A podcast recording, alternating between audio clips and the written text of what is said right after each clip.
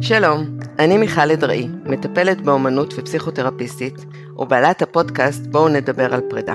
היום אני מראיינת את שרון בלוך, בת אדם, אישה ואימא, חוקרת בסקרנות את גבולות התודעה, הרגש וההוויה. הזמנתי את שרון לשיחה אישית על תפיסת העולם שלה סביב פרידות, ובעיקר סביב מאורע ששינה את חייה, הוא התהליך שבה, שעברה עם הסיפור של רם. כולנו ליווינו אותה, שם כאבנו את הכאב שלה, והיום היא פה איתנו על מנת שנדבר על זה. אז אה, בוקר טוב שרון, אני שמחה שאת פה איתי, ואפילו לפני שפתחנו את המצלמה סיפרתי לך שצפיתי עוד פעם בסרט המרגש, אימא של הלב.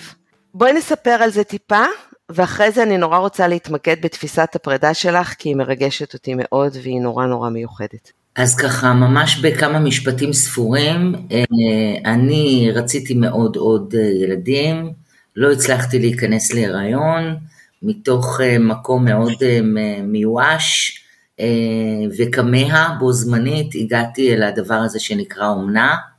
קיבלתי תינוק פליט סודני בן תשעה חודשים אלינו הביתה, מתוך אה, אה, ידיעה, כלומר ככה הציגו את הסיפור שלו, שהוא יהיה שנת אומנה ואחרי זה הוא יהיה, יש לו אופק לאימוץ, זה היה המשפט, אה, ובעצם הסתיימה השנה, הייתה שנת אומנה מאוד מוצלחת, התינוק הגיע עם השם אברהם, בחרנו לו את השם רם, אה, בחרנו זה את והבת שלך, נכון? כי לא הזכרת אותה. הבת שלי זה היה אפילו יותר אורין מאשר אני, כי לא כל כך ידעתי איך לגדל אברהם, זה היה גדול עליי, אה, אבל הוא, הוא הגיב לשם רם, וככה הוא נולד, ככה ממשחק עם, עם, עם הצלילים.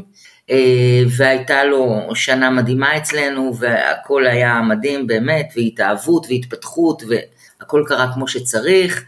ונגמרה השנה וחשבנו שהנה הוא הולך להיות שלנו וכמה חודשים אחרי זה אה, התברר שיש לו סבתא שהתגלגלה במסע פליטות אה, שאפשר לעשות עליו סרט הוליוודי לאוסטרליה, עד אוסטרליה ושהיא בעצם מחפשת אחריו ודורשת אותו ומדינת ישראל בתהליך משפטי מאוד מאוד זריז שאפילו לא היה לי יכולת או אישור להיות חלק ממנו אה, התקבלה החלטה שרם חוזר לסבתא שלו ובית המשפט נתן לה שלושה שבועות. היא הגיעה לשלושה שבועות לארץ, שבהם התברר שאין לו את המסמכים שנדרשים כדי שהוא יצא, והיה צריך לעבור איזשהו תהליך אה, זריז, מזורז, לקבלת אה, ויזה של יתום בעצם, שקרוב משפחה דורש אותו. התהליך המזורז לקח שישה חודשים, השישה חודשים האלה, אה, בשישה חודשים האלה אה, רם כמובן נשאר לגור בבית, נינג'וק סבתא שלו גם גרה אצלנו, היה לנו bonding אה, לרגעים אכזרי, לרגעים אלוהי, כלומר ממש זה הקצוות, שבסופם הם עזבו. במקביל, במקרה, כמובן או שלא במקרה, הגיע אליי צוות עובדה, בראשותו של רוני קובן, אה, ובעצם אה, רצו לצלם אותנו את השלושה שבועות האלה שנינג'וק הייתה אמורה להיות בארץ, שהתארכו לשישה חודשים, אה, והם עשו כתבה בעובדה שנקראה בין שתי אמהות, שהפכה להיות הכתבה הכי נצפית ever בתולדות עובדה, זכו, זכו פרסים על הסרט הזה וכולי וכולי, ואחרי שהסרט היה בטלוויזיה, אני הפכתי להיות סלבריטאית של דמעות, זה היה פשוט מטורף, ברמה שלא יכולתי ללכת ברחוב, זה היה באמת, אה, גם לא, לא צפינו את זה, לא, לא חשב, לא ידעתי, זה היה בום, אה, שבעקבות הבום הזה אה, קיבלתי מתנה כרטיסי טיסה לאוסטרליה ממישהו אנונימי שצפה בסרט. כלומר קיבלתי הרבה הצעות, לכל ההצעות סירבתי, יש פה סיפור על סיפור על סיפור, אבל זה לא קשור. אה, ובסופו של דבר אחרי חצי שנה נסענו אורין ואני, הבת שלי ואני, לבקר את רם במלבורן, בפרס באוסטרליה, את הביקור הראשון שלנו, שם גם ריככנו את אה, הלם הפרידה המאוד אכזרית שהייתה שם, אה, ובאמת שם רק נוכחתי להבין את עוצמת השבר שהילד עבר, כי נינג'וק מאוד שמרה עליי לאורך החודשים האלה ולא סיפרה לי את האמת כי הייתי שבורה, אה, כי היינו בקשר כל החודשים האלה, אבל אני לא באמת ידעתי עד כמה הוא מפורק. והביקור שלנו שם, למרות שכל הפסיכולוגים אמרו לי אל תיסעי ואת אנוכית ובלה בלה בלה, הביקור שלנו יצר ריפוי מאוד גדול ומשמעותי, כמו שהלב שלי אמר לי, אה, ועשיתי נגד כל מה שאמרו לי, הקשבתי. ללב שלי. מעניין, וזה לא פעם ראשונה שעשית נגד כל מה שאמרו לך. אם רוצים לסכם אותה במשפט אחד, אז נא לא להקשיב למה שאומרים, רק להקשיב ללב, זאת הגישה. אנחנו תכף הולכות לרדת לעומקו של המשפט הזה. אין בעיה. אה, זהו, וחזרנו לארץ, והיה כתבה שנייה, ובעצם אה, צילמו אותנו במשך שמונה שנים. נסעו איתנו עוד פעם, ארבע שנים אחרי זה נסענו לבקר עוד פעם באוסטרליה, אה, וגם שם היה איתנו צוות צילום, וזה סרט מתמשך. רוני קובן אמר לי פעם, אפילו על ההוא שרצח את נשותיו היו רק שתי כתבות. את, את הסדרה של עובדה, את. אז אני הסדרה של עובדה, מאוד גאה. אבל זה לא מקרי, זה לא מקרי, שרון. אני מאוד אוהבת איך, אני אוהבת איך תמצתת את זה ככה בנונשלנטיות. אני אחרי בוקר שאני כבר בכיתי, כי ראיתי עוד פעם את אימא של הלב, מאוד אהבתי את הנתק הזה, אבל אני כבר מודיעה לך, זה לא יהיה ככה. אנחנו, אנחנו נבין מה, מה קרה שם, אנחנו, אני, קודם כל, באמת, את אומרת שהיו כמה תהליכי פרידה, ו, ואני חושבת שהתהליך הראשון בטח היה משהו אחד, השני היה משהו אחר, והשלישי היה משהו אחר. זאת אומרת, את עברת תוך כדי זה תהליכים, ואת עדיין עוברת תהליכים, אמרת לי, אני עדיין עוברת תהליכים. אני גם חשוב לי להגיד, חשוב לי להגיד, פרידה נתפסת לאנשים, כשאומרים לאנשים פרידה, זה נתפס לאנשים כמשהו אה, מאוד אה, אה, דיכוטומי, כלומר היה ונגמר, נפרדנו, הסתיים. כלומר פרידה היא משהו סופי בתפיסה. כן. בתוך, בתוך החוויה שלי עם רם, שהיו בו הרבה פרידות, או היו, היו כבר כמה פרידות, הסופניות הזאת היא, היא לא מתאימה בחוויה שלי לסיפור. כלומר, אה, אין פה פרידה בינתיים. כלומר, הפרידה תהיה במוות, כנראה. אני לא בטוח. התהליך, כלומר, אני לא אומרת לא היו פרידות, היו פרידות, אבל אני לא חווה את הסוף. אבל את יודעת שאת אומרת, אז אני, אני עברה לי מחשבה, שאנשים רוצים לעשות מפרידה שחור לבן כי זה יותר קל. כי, כי כשסוגרים ומדחיקים ואומרים זה לא קיים, אה, אה, שורפים את התמונות, אה, מוחקים את הטלפון, מוציאים כל הדברים מהבית, שמעתי על מיליון ואחת באמת דברים, אבל מה שנורא יפה במה שאת אומרת, וזה באמת, אני ממש מרגישה את זה בלב, שאת אומרת, אני בחרתי להתמודד עם הקושי. אני בחרתי אה, שפרידה תהיה כאב ומשהו מתוק, כי עדיין הוא נמצא שם, בלב, בראש, במחשבות, ב... לא יודעת. אבל כן גם יש כאב, נכון? זאת אומרת, אה, היה כאב מאוד גדול. אני, אני ראיתי את זה קצת בסרט וגם דיברנו על זה, אבל אני רוצה לשמוע ממך. איך, איך מתמודדים עם זה? איך מחליטים להישאר שם בכאב? תראי, קודם כל, הייתה לי החלטה, עוד לפני שזה קרה, אה, הייתה לי, היה איזשהו רגע שבו הייתי צריכה לשתף את רם ואת אורין, שהייתה ילדה בת 12, אה, בזה שסבתא של רם תכף באה ולוקחת אותו. היו לי שני ילדים בבית, אה, וידעתי גם בצורה מאוד חד משמעית, שאיך שאני אניח את זה על השולחן, ככה זה יהיה. כלומר, ידעתי שהמילים שאני אגיד וההוויה שאני אהיה בה, היא קובעת. היא קובעת את בריאות הנפש של הילדים האלה. כלומר, זה היה קריטי, ואני הבנתי את הקריטיות של זה. זאת אומרת, עבדת גם עם הראש. לא רק עם הלב, אלא גם כאן הראש נכנס.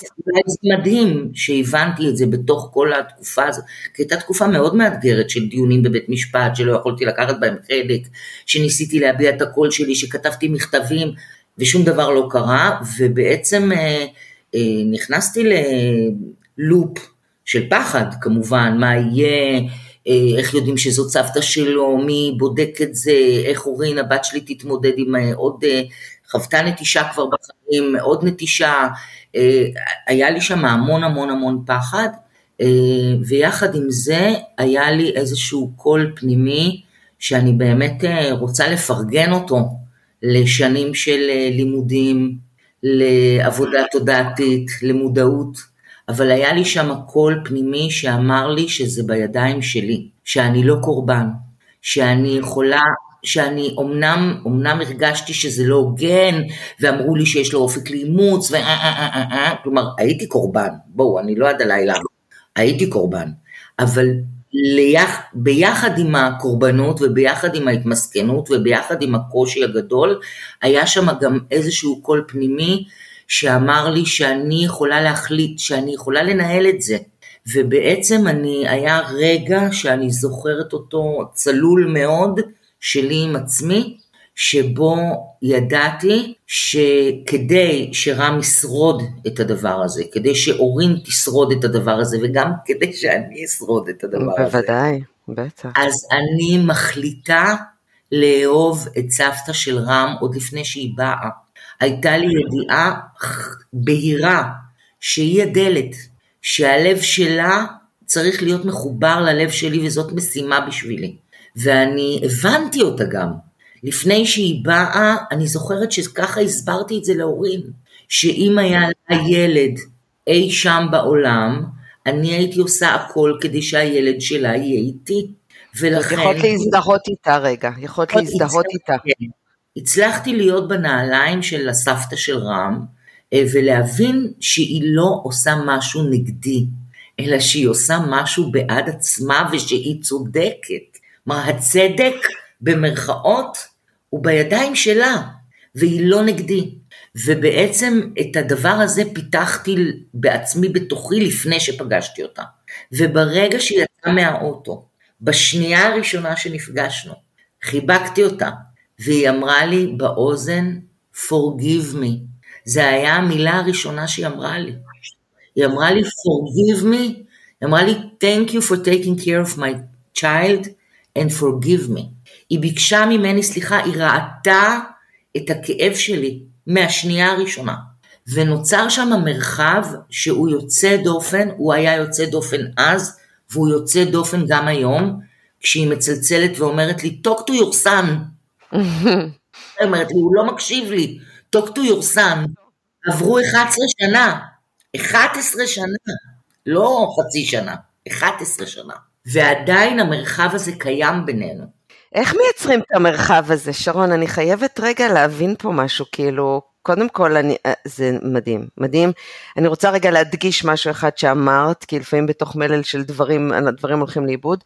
לבחור לא להיות קורבן, זה עבודה כל כך קשה. זה, זה מדהים שהצלחת, ואני חושבת שזה משהו שאת מחזיקה תמיד. ש... שגם דיברנו קודם, שיש בחירות בחיים ואפשר לבחור, ואת בחרת לא להיות קורבן, אולי בגלל זה הצלחת כל כך להתקרב לנינצ'וק? תראי, אני לא יודעת, נורא קשה לשים את האצבע על משהו אחד.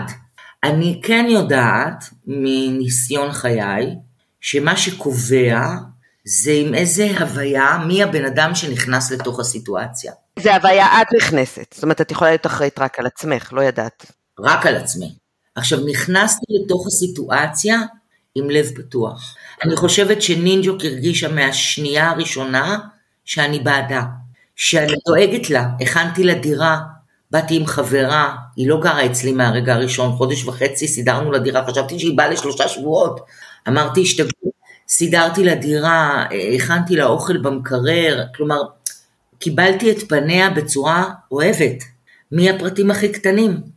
וגם, אה, וגם, את יודעת, אחרי שהיא אמרה לי את המשפט הזה ופשוט התפוררתי בבכי מרוב התרגשות, המשפט הראשון שיצא לי מהפה, אחרי שהיללתי, אמרתי לה, וואו, את כל כך יפה, את כמו מלכת אפריקה. כי באותו רגע אני פתאום הבנתי שגם אני ציפיתי לאיזה סבתא אפריקאית מקומטת עם איזה כד של מים מהבאר על הראש ובאה לי מלכת שבא. אה, באה אישה שנושאת את עצמה בגאון, אה, והיא הייתה מדהימה. ואני פשוט, אה, הלב שלי היה מספיק פתוח כדי לא לשים לב מה אני אומרת. אפשרת לעצמך. פשוט הייתי עם לב פתוח. ואם יש משהו, מיכל, שאני חייבת להגיד, אני עובדת עם ילדים גם. זה כל התורה. התורה על רגל אחת זה להיות עם לב פתוח. את שואלת איך לא להיות קורבן? כולנו קורבנות. לכולנו יש קורבנויות, קורבניות, וכולנו, כשאנחנו מקבלים סטירה מהחיים, לא משנה איזו, אנחנו מתקרבנים ומתמסכנים, זה אוטומט, זה דיפולט. אבל יש לנו שם מקום, בתוכנו יש מרחב לפעולה שאפשר לבחור. והבחירה היא לבוא בלב פתוח. ואז לפעמים, it's magic. נכון, אבל א', זה אני יכולה לחשוב איך זה נורא נורא מפחיד. וגם הדבר השני, זה שבאמת את יכולת להיות גם עם הרצון שלך להתקרב לנינג'וק וגם עם הכאב. הגם וגם אצלך הוא מאוד מאוד אה, יוצא דופן. זה, זה לא מובן מאליו, כי הכאב הוא כאב שאת יודעת שהאישה הרעה הזאת לכאורה הולכת לקחת לך את היקר לך מכל. מצד שני, להבין שאם את לא תתני את עצמך, אז ייגמר רע, אז הסיפור הזה ייגמר רע, כי את רוצה שיהיה לו טוב. אני ידעתי שהיא הדלת. הדלת לקשר שלי איתו בעתיד. נכון. הדלת, הדלת אה, ל, ל, לאופציה, עוד לא ידעתי אם יהיה, על האופציה שאני, שאני אוכל להיות חלק ל, ל, לשפיות שלי. הקשר איתה היה הדלת להכל. אם זה היה הופך להיות מלחמה, הכאב שלי היה גדול יותר. זה לא אומר שלא היה כואב לי, אבל כאב היה שם נקודה סוף. אין פה אופציה אחרת. נכון, אבל את, את מבינה ואת בטוח גם מכירה את זה כמו שאני מכירה את זה, שהרבה פעמים הכאב הופך לכעס. זאת אומרת, הרבה יותר קל לנו לכעוס, כי אנחנו משחררים, כי אנחנו מפעילים רגשות, כי אנחנו חושבים שאנחנו צודקים, כי אנחנו לא יודעת מה, מאשר באמת לפתוח את הלב ולעשות את זה באהבה, ועוד פעם אנחנו מדברות על פרדות שאנחנו פוגשות אותן בחיים, באמת להיות עם הכאב ולפתוח את הלב זה, זה, זה כל כך לא מובן מאליו שהצלחת לעשות את זה. את יודעת, אני חושבת שבגלל שביני ובנינג'וק היו שני ילדים, בתוך המרחב של נינג'וק ושלי היו שני ילדים.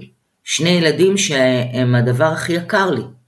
היה לי ברור שהצרכים שלהם לפני הצרכים שלי. וגם של נינג'וק, היה בינינו מין קוד, סיסמה. לא מובן מאליו. is the boss. זה היה הסיסמה בינינו. כי היה, היה לנו בהתחלה כל מיני אתגרים סביב הבירוקרטיה, ולא הצלחנו לייצר לו את המסמכים פה דרך השגרירות, ונינג'וק חשבה לנסוע לסודאן, לעשות את זה שם, איפה שהיא אזרחית, שזה יהיה לה יותר פשוט, ואני אמרתי, זה הקו האדום מבחינתי, אין מצב שהילד הזה יוצא מהארץ לסודאן, הוא, אין מצב, ושם שמתי רגל מולה, ומצד אחד אמרתי לה, אני נאבקת איתך ואני משלמת גם.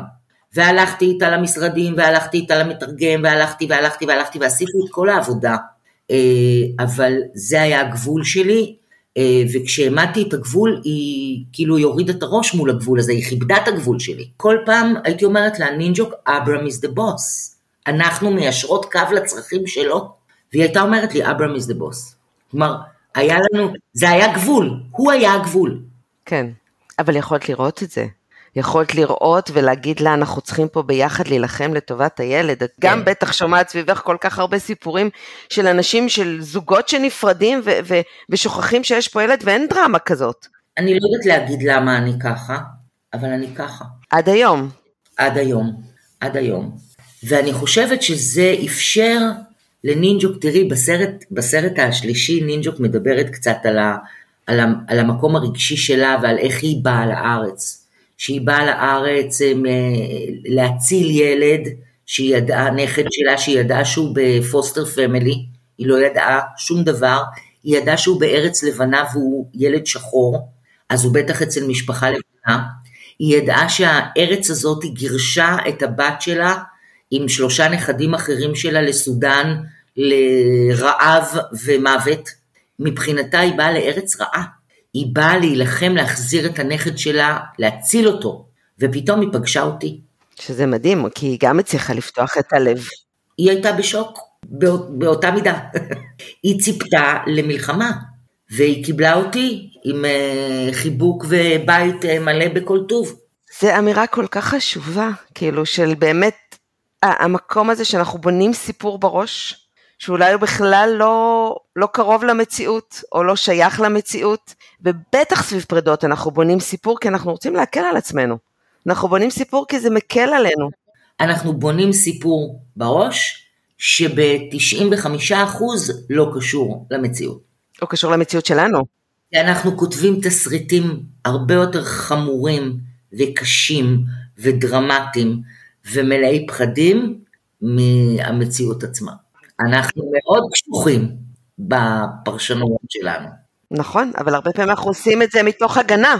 אז, אז אני באמת רוצה לשאול אותך, שרון, אני, אני, אני חושבת שהסיפורים האלה והתסריטים שאנחנו עושים בראש, אנחנו גם, א', הרבה יותר קל לנו לי, ל, ל, להיות מוכנים לרע מכל, ואז התסריט עובד, כי אז חיכיתי לנורא. אם אתה בן אדם ריאלי ואחראי, אוקיי? עושים גם גלוריפיקציה של הסיפור הזה. אם אתה בן אדם ריאלי ואחראי, אתה תתכונן לתסריט הגרוע מכל, ואתה תהיה מוכן, which is bullshit בריבוע, סליחה אבא. באמת, כשאנחנו כותבים תסריט רע, קודם כל אנחנו מייצרים לו מרחב, והסבירות שהוא יקרה היא גדולה יותר. במו ידינו יצרנו space למשהו לא כן. ברמה האנרגטית, I know it. אבל בואי נאמר שלא כולם חיים ברמה האנרגטית, אוקיי? אבל כשאנחנו כותבים תסריט שלילי, אנחנו בראש שלנו מחזיקים תסריט שלילי, ובלי לשים לב, לא ברמה האנרגטית, ברמה הקוגנטיבית, בלי לשים לב, אנחנו הולכים לשם. אנחנו, מתחילים מרשים, לייצר. כן. אנחנו כן, אנחנו מרשים לעצמנו להגיד דברים שהם יובילו לשם, אנחנו מרשים לעצמנו לפרשן, לבנות תסריט שיוכיח את זה, אנחנו מייצרים מרחב רגשי של פחד ודאגה והיסטריה, שבאופן ישיר משפיעה על הדרך שבה אנחנו פועלים. נכון, על הקשר. האנרגיה, התכוונתי מה שקורה בין שני אנשים. לא, התכוונתי על, על מה שנוצר, איך שאת יכולת לבוא לנינג'ו עם, עם, עם, עם מקום טוב, לא, לא ברמה האנרגטית, אלא עם מקום טוב בלב, אנרגיה טובה שתקרב אותה. עם מילים טובות בפה. כן. זה, כאילו חשוב לי לחדד את זה, כי את יודעת, לא רוצה שאנשים שמקשיבים אה, יאבדו אותנו כשנגיד עכשיו אנרגיה. זה לא, זה לא רוחני הסיפור הזה, זה לא אנרגטי הדבר הזה, זה fact of life. אנחנו באמת משפיעים, אני לא אגיד מייצרים את מציאות חיינו, כי, כי, כי זה יכול להיות too much, אבל אנחנו משפיעים חד משמעית על, ה, על, על, על המציאות שלנו, בדיוק במקומות האלה. אנחנו כותבים איזשהו תסריט אה, שלילי, אנחנו אומרים לעצמנו שאנחנו מכינים את עצמנו לרע מכל וזה הדבר האחראי לעשות, ואנחנו גורמים לזה לבוא. אז איך עושים את זה אחרת, שרון? איך הצלחת את בכאב הכי גדול שלך בחיים, עם איום קונקרטי, אמיתי, עם ביוקרטיה שמצד שני גם, אני מתארת לי, מאוד מאוד קשה, אז גם אני נורא מעניין אותי לשמוע איך הצלחת באמת לנקות את הרעש ולהתחבר ללב, כי אני חושבת שזה מה שאנשים מחפשים, איך מתחברים ללב, האם לא מקשיבים למה שאנשים אומרים, או בוחרים למי להקשיב, או, או יושבים עם עצמך רגע, אם כותבים, לא יודעת, תגידי את מה, מה, מה את עשית, כי אני חושבת שזה באמת המיליון דולר question, כאילו, איך עושים את זה? אני אגיד לך מה, קודם כל באמת היה לי רגע של הערה. שרגע שבו ישבתי עם עצמי, אני אספר לך. היה תקופה של כמה חודשים של דיונים בבית משפט ובלה בלה בלה והמון מתח ואני הייתי בהיסטריה. נכנסתי, את יודעת, אני הייתי גננת של 30 ילדים, בעלת עסק, אימא לשני, אימא חד הורית, המון עשיתי. ונכנסתי לאיזשהו מצב רובוטי, אני קוראת לו, של אתה מבצע את ה-to-do list שלך ואתה לא מתחבר לרגש. אתה במצב הישרדותי. לאט לאט בבית, שני ילדים בבית, את מה שלא הצלחתי לראות על עצמי, הצלחתי לראות עליהם. רם פתאום הפסיק לישון בלילות. ילד, מילד שאין, שמים במיטה, הישן קם בבוקר, אין דבר כזה, פתאום התחילו להיות לי לילות לבנים. עדיין לא כל כך נפל לי האסימון שזה המתח הפנימי שלי וזה לא הוא. עדיין אמרתי אולי יוצאות לו שיניים, אולי יש לו תולעים, אני זוכרת שבדקתי לו בטוסיק עם פנס, את יודעת כאלה. ואז קיבלתי טלפון, אורין הייתה בכיתה ד' או ה', אני חושבת, אה, וקיבלתי טלפון מהמחנכת של אורין, שאמרה לי, תקשיבי, מה קורה בבית? ואמרתי לה, הבית ספר ידעו, היו מעודכנים, ואמרתי לה, כן, סבתא של רם, זה קורה. והיא אמרה לי, תקשיבי, אורין מאבדת את זה, היא אגרסיבית, והיא רבה עם כולם, והיא מרביצה, והיא מאבדת את זה. הילדה איבדה את עצמה לדעת. אה, ואני אמרתי לה, וואי, באמת, כי, כי בבית היא ממש בסדר. אה, אני בסדר והיא בסדר. השיחת טלפון הזאת מאתי, שאפילו לא ידעה כמה היא הייתה משמעותית, היא גרמה לי לעצור. היא גרמה לי רגע להתבונן. אז קודם כל, הכלי הראשון שאני יכולה להגיד זה עצירה. אנחנו בתוך אה, דרמה, אנחנו בתוך סחרחרת רגשית, אנחנו בתוך לופ של מחשבות ופחד, לעצור. לעצור שנייה, לפעמים עם דף ועט, אבל לעצור שנייה ולעשות סוג של screening של הסיטואציה. ו, ומה מקדם אותי ומה מחליש אותי. זאת שאלה masterpiece.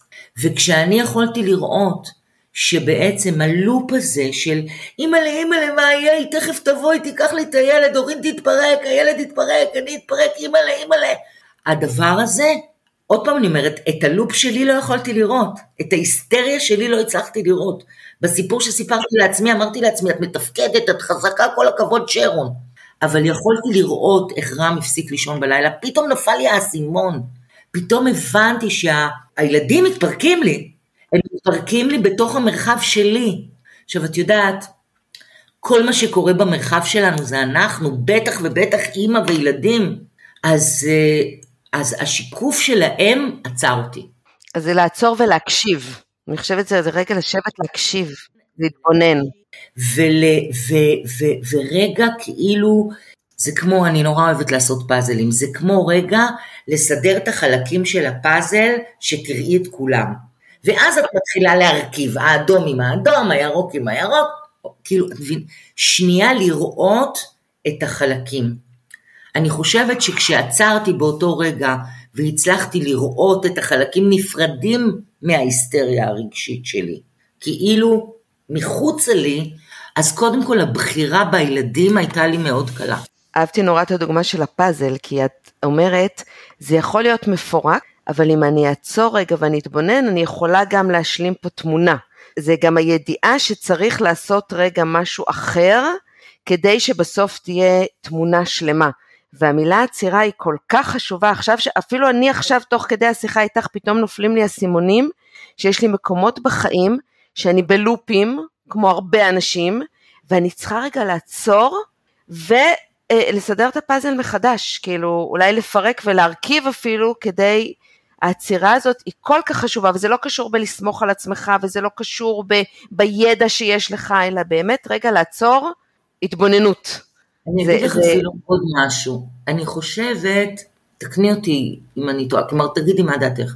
אני חושבת שמלמדים אותנו שצריך לעשות, לא משנה במה. אתה בבעיה? לך על פתרון. תעשה פעולות. ואם אתה לא עושה פעולות, אז אתה לא בסדר, אתה לא אחראי, אתה לא, אתה לא פרואקטיבי, אתה, אתה לא. מה שנדרש זה בדיוק ההפך. זאת אומרת, נגד הטבע שלנו. אנחנו, אנחנו נכנסים לאיזה לופ, וזה כל דבר, זה כל דבר. זה יכול להיות הדבר הכי קטן, הילד שלנו נכשל במבחן בבית ספר והוא בהיסטריה מזה, מתפרק, ואנחנו איתו בהתפרקות. לא, אנחנו כאילו... רוצים למצוא מורה, אנחנו רוצים למצוא מורה שיעזור לו. במורה הפרטי כבר קבענו לו, כבר קבענו לו שיעור. שזה יכול להיות בכלל לא שם. אז יש משהו העצירה הזאת היא כאילו במרכאות, היא נגד מה שמלמדים אותנו. מלמדים אותנו לחפש פעולות, כשלפעמים צריך לא לפעול, כי הפעולות, אני הייתי בהמון פעולות, הפעולות שפעלתי היו היסטריות. יש לזה עוד מימד, שהמימד הנוסף שהרבה פעמים נורא קשה לנו לראות את הכאב של הילד שלנו, ואז אנחנו יוצאים לפעולה, כדי להישאר רגע עם הכאב, ואנחנו, לא תאמיני, עוד רגע מסיימות, אני רוצה שנדבר רגע על איך הצלחת להישאר עם הכאב, כי זה החלק הכי קשה. זאת אומרת, אנחנו עושים את הפעולות גם כי באמת ככה מחנכים אותנו, לכל בעיה יש תשובה, לכל בעיה יש פתרון, הרי מהגן אנחנו שומעים את זה, וגם כי לראות הילד שלי כואב שהוא נכשל במבחן במתמטיקה, יאללה, אני פותרת לו את הבעיה, אני מביאה מורה והוא צ'יק צ'אק, יהיה בסדר. אבל אצלך, קודם כל לא היה פתרון. קודם כל זהו. אחד, הייתי בסיטואציה שלא יכולתי לשנות. הייתי חייבת לקבל אותה. אחד.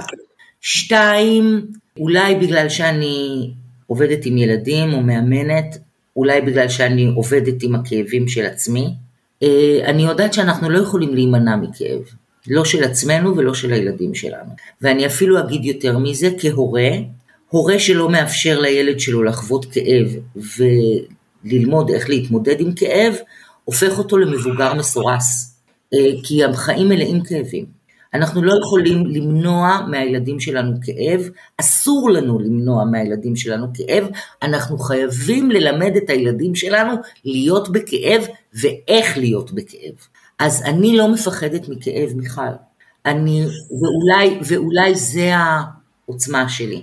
זה לא שכיף לי, זה לא כיף לי להיות בכאב, שזה לא יישמע. אני אבל יודעת שאם אני, קשה לי, כדי שלא יהיה קשה לי, אני צריכה לעבור דרך הקושי ולצאת בצד השני של הנהר. אני לא יכולה להישאר בצד הראשון, בגדה הראשונה של הנהר, להגיד קשה לי ולחשוב שהכאב ילך. הוא לא הולך לשום מקום, הוא, הוא בתוכי. אז את יודעת, מאז עברו 11 שנה, עברתי עוד כאבים בחיים, אני יודעת שלברוח מהכאב, להכחיש אותו, להעלים אותו, לייפות אותו, לא משנה, כל מנגנוני ההגנה שיש לנו, הם לא מייצרים חוסר כאב. הם מייצרים, הכאב יבוא, יתפוס אותי בכאב גב, יתפוס אותי במשהו אחר, כאב יצוץ. אי אפשר להעלים כאב או עצב, אפשר לשהות בהם, להכיר אותם, לחבק אותם, לבכות אותם, לצעוק אותם.